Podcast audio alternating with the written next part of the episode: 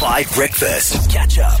Foreign correspondent. This is Five Breakfast. And uh, because Desiree, amongst others, on the WhatsApp line recommended that we do the language of love because it is va- it is how you say uh, Valentine's Day. We are going to France. We're going to do the France News Network. Let's go. Bonjour, Madame et Mademoiselle, and welcome to Voulez-vous coucher avec my news? Today we are going to uh, deliver you the absolute best in the French news from around the world. Before we go off to a wonderful Voulez-vous uh, coucher avec moi evening.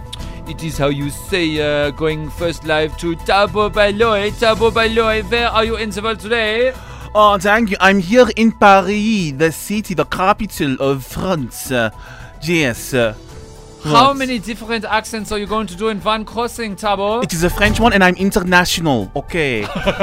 so this story comes from an Irish photographer who saw the photo of a potato. Tabo, Tabo, why are you in in Paris, France, when the story is in Ireland? Why are you not in Ireland reporting live on the story? You are a foreign correspondent. That's the point. You're supposed to listen to the news, Daniel. Yes, I'm in Paris because that is where this that is the studio where they sold this photograph of the potato for a million dollars. They sold a photograph of a potato for a million dollars. Yes, the potato. The photo is called potato. It was hanging in the studio right here in Paris. Sorry, what was it doing? It was hanging. It was hanging in his uh, Paris. Is, is that the name of the photographer? The, the name of the photographer, the monsieur, is Kevin. I do not know how to pronounce his surname, but he says apparently he likes potatoes, you know, because they're like people, they're like different people. The people, they're different, How many different people? but yet, How Yes. many different people is a potato? yet immediately identifiable as being essentially of the same species. It was in 2016 where a buyer entered this studio right here In Paris. in Paris and he saw the price and they told him the price was neg- non-negotiable. Yo, Tabo, you must have gone to Fr- French school in international school in France because your accent is terrible. Oh, please. Zoot alors, let's go live to Marley Van Eden. Marley, thank you for joining us on Foreign Correspondent for the Voulez-vous coucher avec moi News Network. Ah, bonjour, Daniel.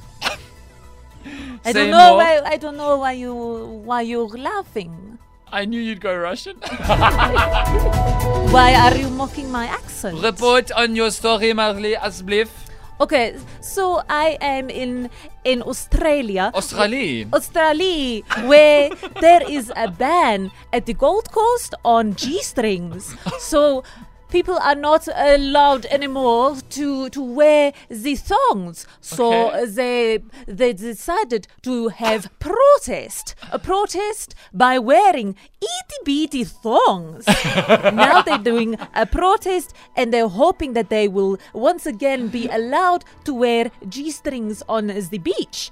And it is also they call they call their protest free the peach. The peach. The peach. Oh, peach. zoot alors, that is very, how you say, uh, smart. Okay, thank you, Russian Van Eden. We now go live to Zoli Zondo uh, on Foreign Correspondent for the French News Network. Vous levez coucher avec moi news. Zoli, where are you reporting live from today, Zoli?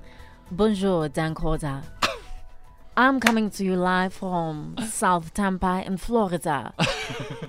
and there have been a lot of confusion in the people from Florida. They've been confounded by the low frequency drumming sound that interrupts their sleep. Huh?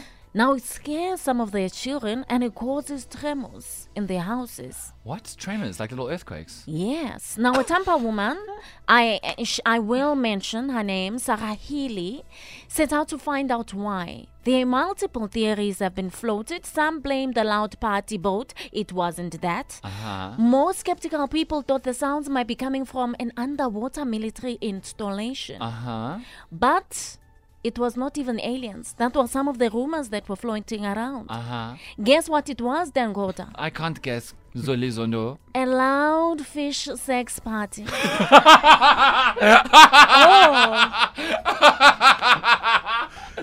What do you mean? Zoot alors, Zoli Zondo, you say the loud fish sex party. Indeed, uh, I'm so sorry I couldn't contain uh, my laughter there. Uh, I know it's uh, very unprofessional, but it is the frequency of sounds that is actually related to the loud fish sex. It is actually similar to the base of a stereo and the anatomy of a species that are coming from a black drum fish. The black drumfish? That is the name of the species, Dan Zut, Corder. alors, Zoli, I don't know if you are French or French like Poloni in South Africa.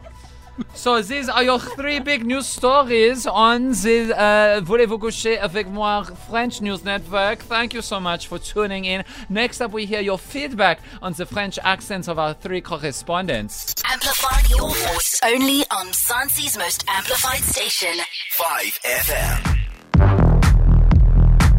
Dancing again from Timo ODV on 5. We just did foreign correspondent. Our French, uh, French accents uh, for the, you know, Day of Love in the language of love. Uh, they did, they did, I mean, I think they were vaguely fine.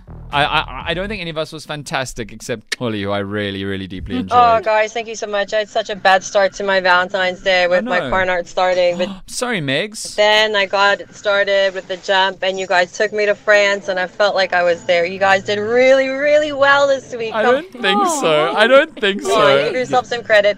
That was really good. All of you did. No, it oh. wasn't. Yes, it was. It was. Stop hating. Merci. Dan and team, fantastic. So, Tabo, dude, the only time your accent wasn't Russian was when you done the Russian news. no, Tom was the best of the accents amongst all of us. I think Holly was really good today, though. Good morning, team. Mm. Oh my God, Marley just killed it. Thank Yo, You're Merci. looking, look at this guy lying to your face on Valentine's Day. Yo. I, I have very good French accent. Dan, you went a little German or Russian there as well. Yeah, I was bobbing in and out. I was bobbing in and out. Guys, I must say the three news stories Australians are wearing teeny weeny pink bikinis or whatever to protest a ban on G strings. yeah, a ban on G strings and thongs at the beach. They're not allowed to wear it at the beach anymore. Free the peach. Yeah, and now they want to free the peach. They want to free the bum.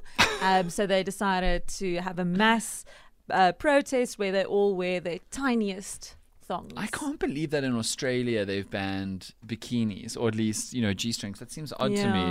Not as odd, though, as your guy who took a photo of a potato and sold it for a million US dollars. And apparently somebody walked into the studio and he was like, How much is that? And he said a million dollars.